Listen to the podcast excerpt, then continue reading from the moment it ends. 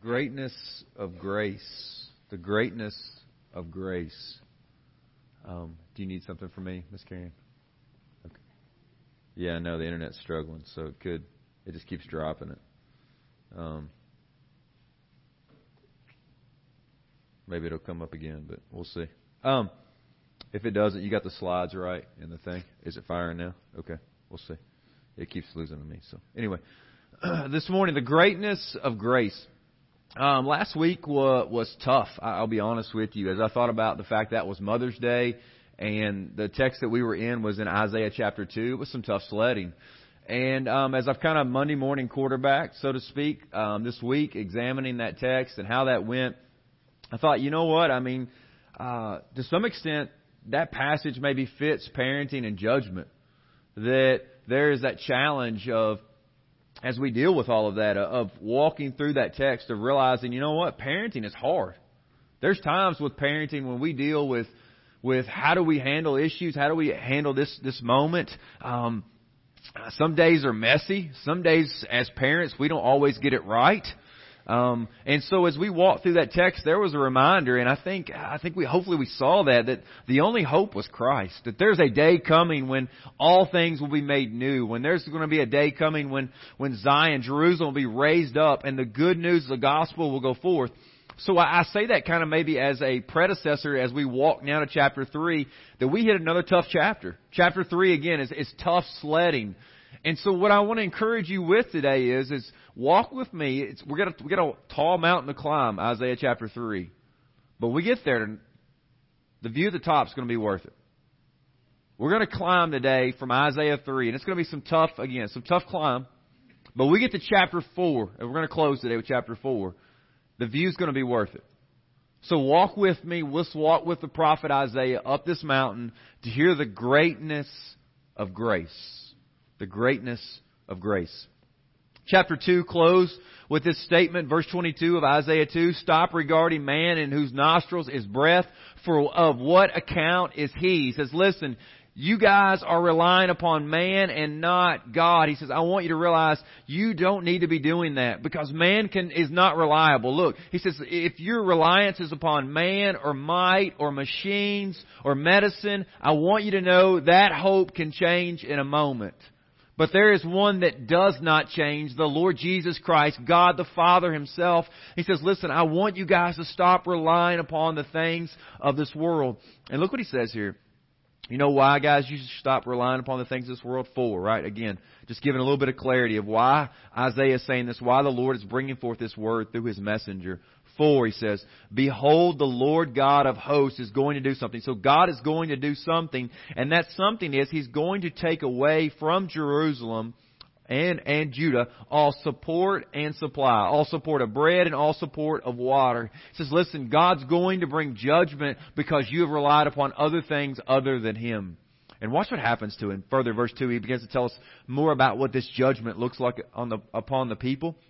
He says, God is going again. Look what God's going to do. Again, remember this. He's taking things away. He's going to take away the mighty man, the soldier, the judge, the prophet, the diviner, the elder, the captain of 50, the man of rank, the counselor, the skillful magician, and the expert in charms. So what's happening here is Isaiah is saying that, listen, it's kind of like a big picture. Like nationally, the government, those that are ruling over the people, God is removing them, and then he comes all the way down to the elder, to the local congregation, to the low, lower level here of the community and saying, listen, even those people are going to be removed.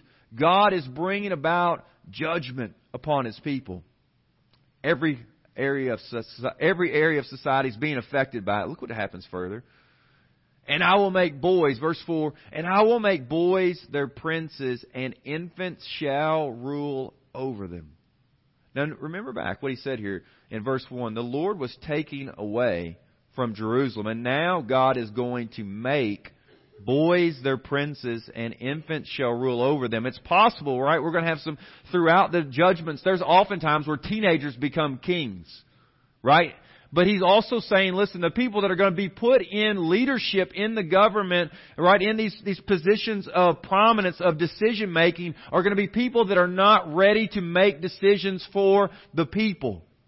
So if you notice, God is sovereign. He is over, right? He's removing some from power and putting others up there. And you say, well, how's he doing that? Watch what happens. Look at this. This is beautiful. Verse 6. For a man will take hold of his brother in the house of his father, saying, You have a cloak, you shall be our leader, and this heap of ruin shall be under your rule. So God is at work ruling and reigning, removing some from power, putting others up. How? Through the process of the people voting and election. Romans 13 and 1 tells us that there is no one in authority except those that God has placed there. Daniel 4 and 25 tells us that the Most High God is sovereign over the kingdoms of men and gives them to anyone He wishes. And so you and I look at the landscape of our political climate and realize these things are not by accident. There is a God who often can bring up good appointments for people to rule over, but God may also allow wicked rulers to bring His judgment.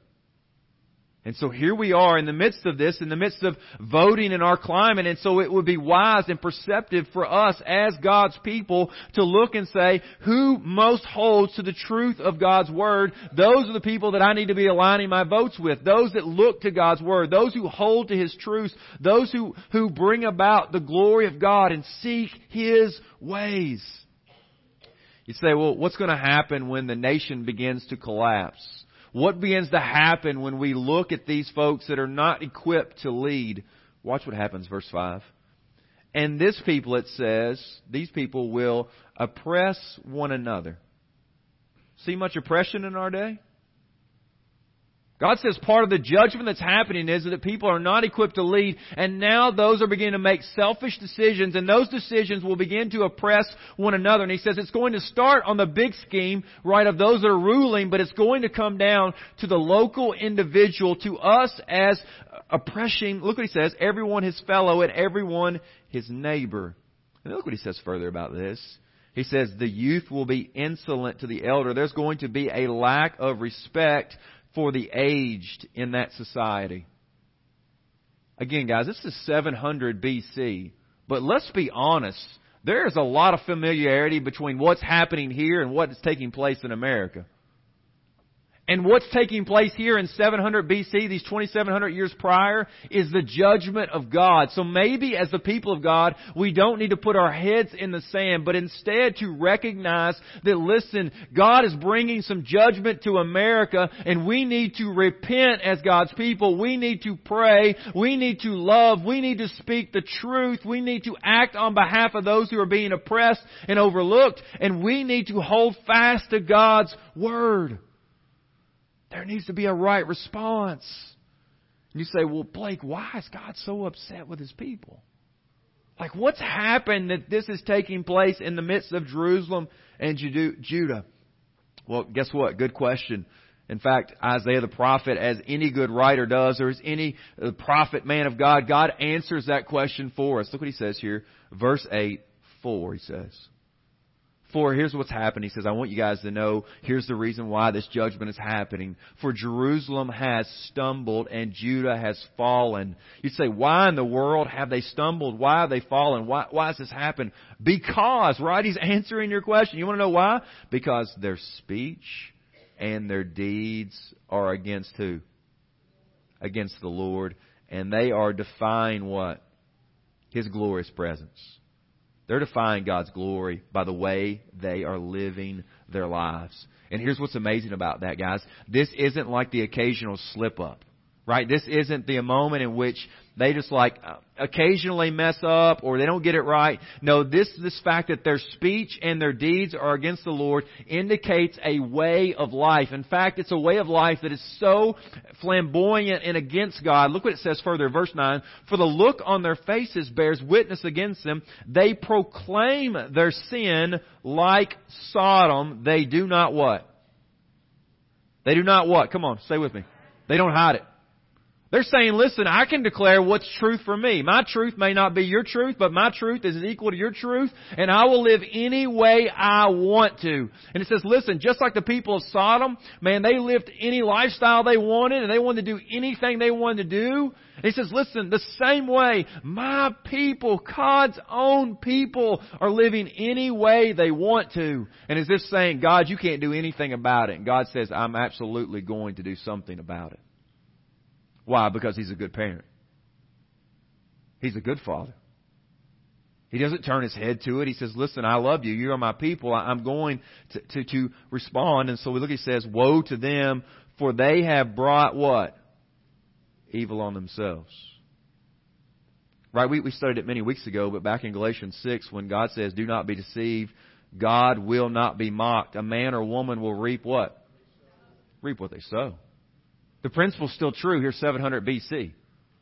Right? The truth is, listen, you may think that you can live any way you want and maybe your mom and dad don't know it. Maybe the people at school don't know it. You can hide it. You can get by with your teacher by cheating on that test. You can do deceptive things and maybe the, the, the administration, the staff of that school doesn't know. Maybe your employer doesn't recognize it. Maybe your spouse doesn't see it. Maybe you've got the wool over your grandparents' eyes, whomever. But God says, I want you to know I see it all. So listen, be careful. Woe to us, for they brought evil on themselves. Your teacher may not know, your parents may not know, but there is one who knows. You're not hiding it from him. The people think they can live any way they want. He says, listen, I want you to know that's not true. So what he does first here is he speaks specifically about the men, about the leadership of the country, and now he's going to transition. We're going to move a little bit here, going to jump pace to verse 16. He speaks about the women. What he's wanting to do is he's giving us a holistic picture of the people of Judah and Jerusalem. He's giving us a big ball picture of what's happening. Look with me, would, verse 16. The Lord said, Because the daughters of Zion are haughty. So he's saying, listen, the women are prideful, just like the men. And they walk with outstretched necks. They glancing wantonly with their eyes. Some translation render that they're flirting with their eyes, mincing along as they go, tinkling with their feet. Therefore the Lord will strike with a scab the heads of the daughters of Zion, and the Lord will lay bare their secret parts. Judgment's coming. Look further with me if you would, though. Verse 18. In that day, again, that in that day is a, a refrain that's used throughout of judgment. So keep that in your mind that verse 18 there. In that day, the Lord will take away the finery of the ankles, headbands, crescents, pendants, scarves, headdresses. I'm just kind of moving through sashes, amulets, signet rings, nose rings, festal robes, mantles, cloaks, handbags, mirrors, linen garments, turbans, veils. Right, and I saw this right here, and I thought about handbags, and I just typed into Google really quickly expensive handbags, and this is what I found. This is a crocodile handbag. I got good news and bad news for the men here today. The good news is this: it's only twenty four thousand dollars. That's the good news. The bad news is, as of yesterday or just a day or so ago, there's only one remaining, so you gotta fight over it, right? That's the bad news. Right? But listen, they've got all of this stuff, right? These ladies have all of this stuff, right? They, they've been acquiring all of these things. Listen, Isaiah's not condemning the things necessarily. It's the fact that the heart is just relying upon these. That that's where their worth comes from. That that's what their life is after. Watch what happens. Verse 25, your men shall fall by the sword and your mighty men in battle. Further with me, verse 1 of Isaiah 4. And seven women shall take hold of one man in that day, saying, We will eat our own bread and wear our own clothes. According to law, that was the man's responsibility to provide for his wife. Only, look what it says, let us be called by your name, take away our reproach. Why? Because the men have fallen in battle, right? You see that? The men have died. There's no men left. Here's the, here's the, here's the irony of what's taking place as we come into chapter 4, verse 1, is the men had sought after a ruler, verse 6 of chapter 3, and now the women are seeking after a husband. The men were looking for social strength and could not find it. The men, the women were looking for a husband and could not find it. Despite the fact they had done their best to impress, despite the fact they were looking anywhere and everywhere for someone. Isaiah was indeed right, wasn't he, in verse 22 of Isaiah 2, to stop putting your trust in man. For what account is he? He's answering why we shouldn't do that. Because the men had looked and they couldn't find anyone that was ready to lead. The women had looked everywhere for a husband. In fact, there was not anyone to marry. And we come to this moment, and um, verse 2 starts with this statement in that day. And typically throughout, right, in that day, you saw it back in verse 1 here, you saw it previously. Um, there are a few verses back. In that day is always a moment of judgment. Right? It's this, this moment, like you hear this and you think, man, this is not going to be good, right? Again, you, you've been walking, like, man, this is a tough mountain to climb. It is. It's a tough mountain to climb. And it, I don't know if you've ever had moments like when, have any of you ever like gone to the drive through and you ordered something and just as you pull away or you get home, you find what? You didn't get it all right. Something's not right. You're missing something. You ever had those moments? That's kind of where the people of Israel are. They've kind of gone through the drive-through of life and they've tried to find this and that and all the while they thought it was good only to open up and look and realize, man, there's some real stuff missing in the drive-through of my life. And guess what? If we were really honest, most of us would expect that what's coming now is just more judgment. If you read in the New Testament a book to the church at Ephesus, Paul writes to them and he says these words as beginning in chapter 2. He says, listen guys, I want you to know that the entire world is under the influence of the power of the prince of the air. That's Satan. He says, I want you to know that everyone's under the influence of Satan. He says, we are all sinners. He says, we are all following our flesh. He says further in verse 3, we are by nature objects of wrath. And what we would expect when we come to verse 4 of Ephesians 2 is just further condemnation and judgment. The same thing that we are expecting when we come here further into verse 2 when he says, in that day. And yet what happens in Ephesians chapter 2 verse 4 is major. It just simply says two words. But God.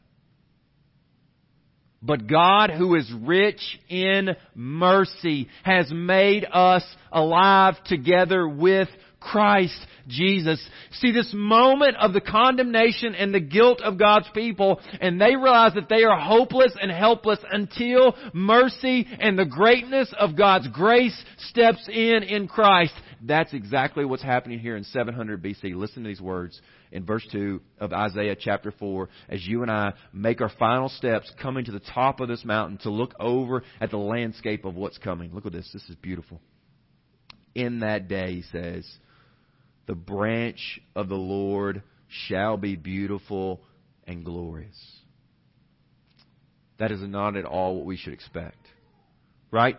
And he says, listen, I want you to know that despite what you deserve, there is going to be grace and mercy that steps into your life. And we as the people of God ought to say hallelujah to that. And we might also need to answer who in your life also needs to receive that mercy and grace from you. In that day, he says, the branch of the Lord. Now what's interesting is Jeremiah 23 and 5 speaks about this branch continually, but it's a branch of David. What's happening here is I think Isaiah is showing for us that Jesus, the coming Messiah, the branch of the Lord, will be not only a branch of David, that he will have a earthly line that traces him back to David, but he will also have a divine heavenly line that traces his lineage to God the Father. And he says, listen, I want you to know the branch of the Lord is going to come in that day. He says it'll be beautiful and glorious and the fruit of the land shall be the pride and honor of the survivors of Israel. It's interesting. Um, if you notice, I think some of you probably are, are, using the King James Version. If you do, instead of of right in that place, you're going to see the fact that this, he says it's for the survivors of Israel. And I think it's an important note for us to realize what is God doing here? He's doing something for the people that they could never do for themselves. This is where grace and mercy is stepping in. This is your life today. You and I are chapter 3 people. And yet, by the mercy and greatness of God's grace, we can walk and look today as we climb up that mountain to see the beauty of Isaiah chapter 4 and the branch of the Lord who is indeed the Messiah, the Savior of the world. Look what he says though. In that day, the branch of the Lord shall be beautiful.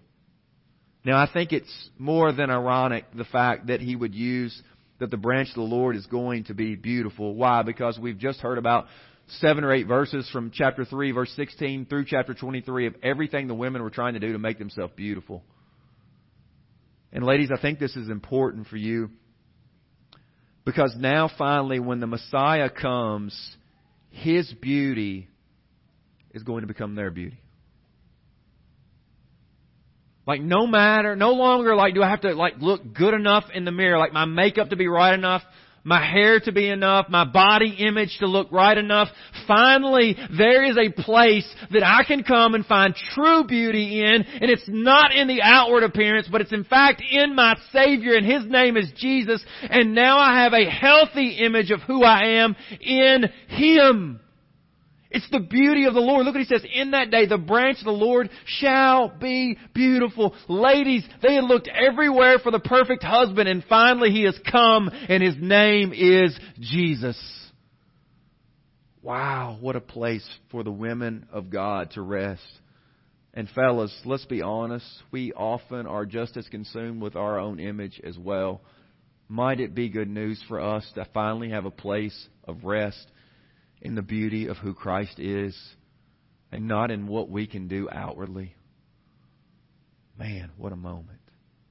But he says, listen, I want you to know that when Jesus comes, this branch of the Lord, not only is he going to be beautiful, listen guys, listen, this is, man, there's, there's so much meat here. This this is like buffet line where you just have to stop and say, you know what, I could have a lot of other sides that I really like, but this is the main dish.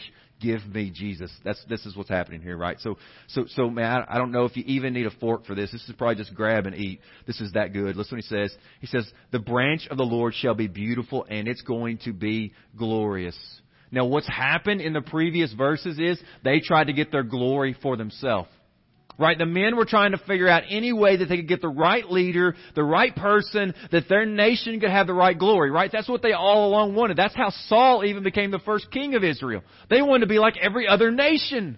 They wanted the glory to look like every other nation. And that didn't work out for them. Listen, the men thought they could do it. The ladies thought they could do it. And he says, listen, I want you to know that it's only the branch of the Lord that can bring true glory. So maybe just a practical moment for some of you. Maybe you've thought, sought out after your own glory. You've tried in whatever it was, business, academics, sports, whatever you've tried to excel in, and it hasn't worked out for you. For others of you, it may be the flip. You've excelled really well, whether it's financially, academically, sports, connections, whatever, and you've ranked up and you've got that toy or you've got that place or you finally reached that place and you've realized that guess what? When you got there, it's not at all what you thought. You're still thinking, asking the question maybe, is this all there is? Guys, our glory is not in and of ourselves, and if it is so, it is temporary and will be taken away. There is a permanent and forever glory, and it is in the name of God's Son who died on the cross, who was buried, and the third day by the power of God raised again. Find your glory and significance and beauty in Him. I told you, man, the view's worth it, isn't it? Just stop and look around for a moment like, man, this is a good view. And then listen, man, it just it just keeps getting better. Let's let's jump forward. I know time's pressing, man. I just there's just so much. Blessed be his name for his word. Wow. And he who is left, verse 3 with me, Isaiah 4, and he who is left in Zion and remains in Jerusalem will be called what? Holy. These people are called holy. Those people are called holy. Yeah, that's the greatness of grace because their story can become your story, and their story is only found in the branch of the Lord who is indeed Jesus, and that's where you enter the story too. Look what he says. Man, listen, they will be called holy. Everyone who's been recorded for life in Jerusalem, you'd say, well, Blake, how did those people become holy? Because some of you are saying, you know what, I look a little bit like those people. How did those people become holy? That word means set apart. That's the word that's used of God, by the way, that He's set apart and different. He says, listen, I want you to know that you can become set apart and different. You can become sinless and holy as God is holy. You say, how? Look what He says here. Verse 4, Isaiah 4. When the Lord, the Lord's going to have to do something, right? This just doesn't happen. You can't do this on your own. So pump the brakes on that. If you're thinking, maybe I need to try this or do that or this. No, just, just pump your brakes. Hear Jesus' words. Come to me, all you who are weary and heavy laden, and I will give you what? Rest. Here's a place to rest. Man, here's a place to rest. Dude, just set up tent, set up shop at the top of this mountain and look out at the glory and the grace and the mercy of God. Wow, this is so good. Man, I just hope, I just hope and pray you'll come. I hope and pray you'll come and sit and listen and look. When the Lord shall have, look what God's going to do. He's going to wash away what? The filth of the daughters of Zion. And He's going to cleanse what? The blood stains of Jerusalem from its midst. Wow. These folks are going to experience the greatness of God's grace. Maybe you desire that. Maybe you say, Oh, I wish that was me. I would love to be washed right now. I would love to be cleansed from all of the things, Blake. If you only knew where I'd been, who I've been with, what I've done, what I've not done, if you only knew the stuff that was hiding in my past, if you only knew what was hiding from behind this drawer from last night, and yet I would say to you, if you only knew the greatness of His sacrifice, if you only knew that on that cross all of that was taken away, Oh, you would come and run and say, I want to be washed. I want to be clean. Who is this one that would take my sin and shame? And how did he do it? Well, look what the text says. It says, listen, I want you to know that this washing, this cleansing is going to come by a spirit of judgment, he says, and by a spirit of burning. There's some lack of clarity exactly what this implies. Um, but nonetheless, Judgment is going to take it away. The people are going to go into exile. Judgment's coming. Captivity is coming. But guys, we know that there's an even greater judgment that came because of sin. Look with me, you would. Just a couple texts, man. I, I know time's so tight. Hear now, O Joshua the high priest. This is Zechariah chapter 3, beginning in verse 8. Hear now, O Joshua the high priest, you and your friends who sit before you, for they are, they, for they are men who are a sign. Behold, God is going to again do something. He's going to bring my servant who? The branch, which is what you just heard in verse 2 of Isaiah 4. Connections, right? You're making the connections. Come on, link it together. God's going to bring my servant the branch, and what's the servant going to do? Look what he says, verse 9 of Isaiah, or Zechariah 3. For behold, on the stone that I have set before Joshua, on a single stone with seven eyes, I will engrave its inscription, declares the Lord of hosts, and I will remove what? Iniquity. Again, this dirt, this uncleanness, the same thing we read just now in Isaiah 4. He's going to do it. Look what he says he's going to do it though. He's going to do it in what? A single day.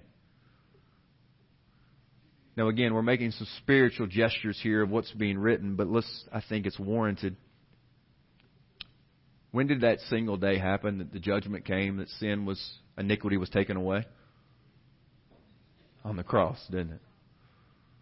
The branch of the Lord had to come, which is the Messiah, the Savior. He had to come. And in a single day, on that cursed cross, the blessed Son of God is dying for your sin, beloved.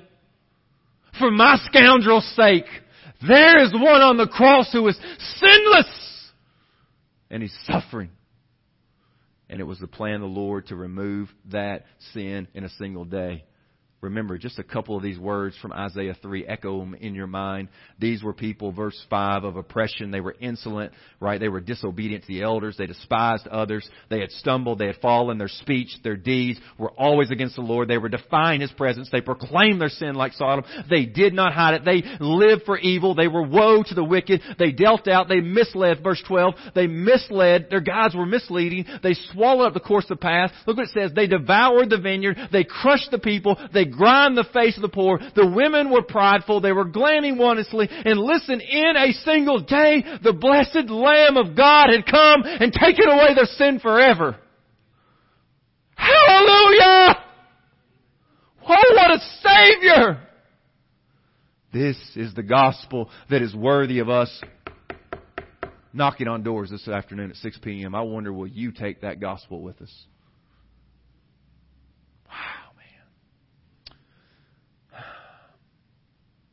I mean, I've got so much other text, but let's help me, Lord. Help me, Lord.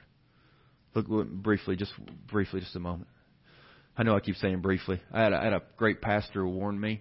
Um, just do a podcast, not like I know him or anything, but it was a great warning nonetheless.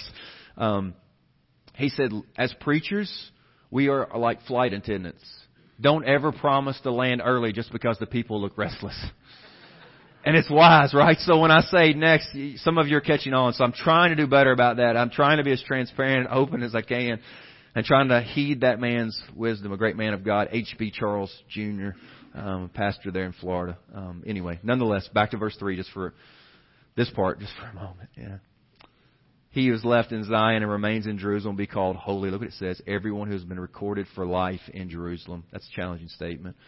Um, so as we look at that and the realize, realization these people were made holy, why is anyone even left in Jerusalem? Well, Isaiah 1 and 9 told us. If the Lord of hosts had not left any survivors, none would have remained.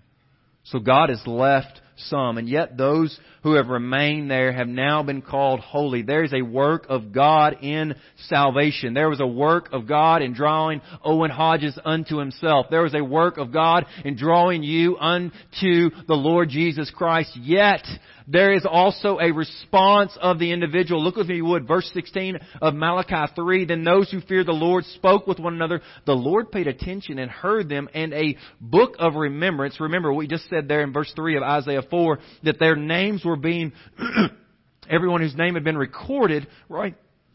excuse me. A book of remembrance, excuse me. Man, I've been battling this stuff. And a book of remembrance was written before him of those who feared the Lord and esteemed his name. So listen, there's always the response to the work of God's great grace. So today, you can't just hear this. There's a call for you to respond to it. Well, the text is um, is at work further. Let's let's just kind of close out the chapter here. Close out our view over this this beautiful valley of God's great grace. Then the Lord will create over the whole side of Mount Zion. So God's doing something. The Lord will create, right? We're thinking back to Genesis 1. There's some new creation now that's happening because we've distorted the old one. Then the Lord will create over the whole side of Mount Zion and over her assemblies a cloud by day. And what do you think is coming by night? Come on. What do you think is coming? Fire by night, right? You're, you're walking back to Exodus, the people of God, as they were delivered out of, uh, out of Egypt, as they ran. The Lord parted the Red Sea. The Lord provided a cloud by day and what? A fire by night. It was His presence that was with the people. That's what Isaiah wants you to realize. There is coming a day because of Jesus that the unclean people will be made holy and therefore they will dwell with God forever. That's big picture someone like me, someone like you, could dwell with a holy, perfect God forever and ever. He says, Listen, I want you to know it's a cloud by day and a fire by night. Look what he says further. For over all the glory, he says there's going to be a canopy that's always used of the marriage chamber throughout the Old Testament. The ladies who were so desperate again to have a man love them have finally now found a man in whom they can rest, and it is none other than the branch of the Lord. The men who were so desperate to have the right man lead them have finally now found a place to rest. And it's in the branch of the Lord, none other than the Lord Jesus himself. Look what he says as he closes out this chapter. There will be a booth for shade by day from the heat and for a refuge. Some of you, that sounds great. For a refuge and a shelter from what? the storm and rain. Finally, God's people can lay down and rest and nothing will harm them again. Now, what's interesting about this is that the pagan people often believed that all these other gods were in charge of the weather. Right? Like this God, God controlled the rain. This God was in charge of the sun. This God was in charge of the moon. And I think maybe here's just a reminder that all the false gods that are competing against you all. I mean, many of you testified that. I mean, Owen's aunt was sharing from Ephesians 6, if you were hearing that, about the full armor of God, because there's, there's rulers, authorities, principalities, spiritual forces of evil in the heavenly realms, according to Paul in Ephesians 6, that are warring against you and I, warring against the soul of your children, warring against your own soul. And here's a reminder that all of these gods, once and for all, will be cast out. No more enemy. You say, Blake, I, I'm not sure, man. Maybe you're making too much of that. I can tell you this. I can tell you this. It meant a lot to a five year old at our house this week.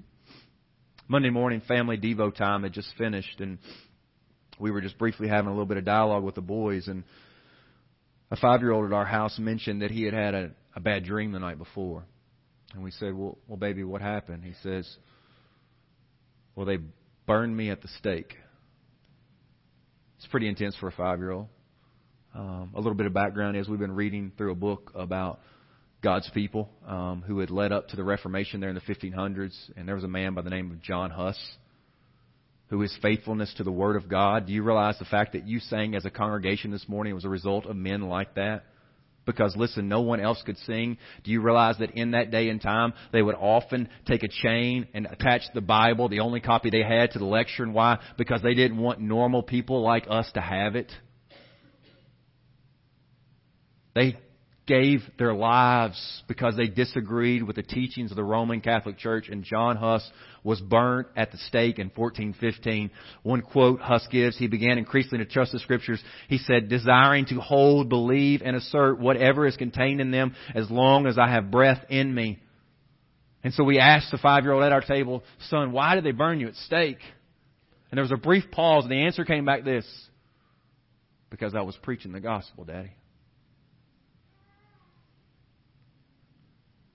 To which I sat back in my chair and pondered for a brief moment and then looked him in the eye and I said, Son, I want to ask you a very important question. Do you believe it was worth it? And the response came, Yeah, Daddy. That night, prior to bedtime, I would go in there in the midst of the darkness with only a little nightlight shining and I would tell my boys to fix their thoughts on this. That because of Jesus, there is coming a day when there will be no more bad dreams. There will be no more sickness. There will be no more death. There will be no more sin. There will be no more selfishness. There will be no more disobeying their parents. There will be no more parents making bad decisions and causing hardship on you. There will be no more death of people like granddaddy. There will be no more sadness there. There will be no more tears there. Boys, fix your eyes on that as you go to sleep tonight. Let Him be your joy. So this afternoon at 6 p.m., we will knock on the doors of Greensburg KY and maybe God has been knocking on the door of your heart this morning and letting you and reminding you that God's design was perfect and yet sin distorted it and that has brought brokenness. And instead of us returning back to God, we have gone all our own ways.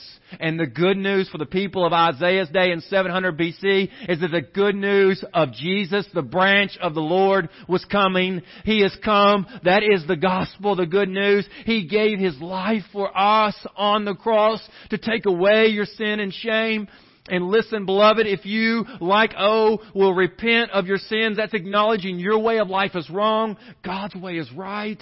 Believing upon that name, you will be saved. And then, beloved, you will be filled with God's Holy Spirit, not in your own strength, to recover and pursue and to live out God's design. Do you want that? The greatness of God's grace. Don't pass by it this morning. Don't take it for granted. It's the only hope for those in 700 BC.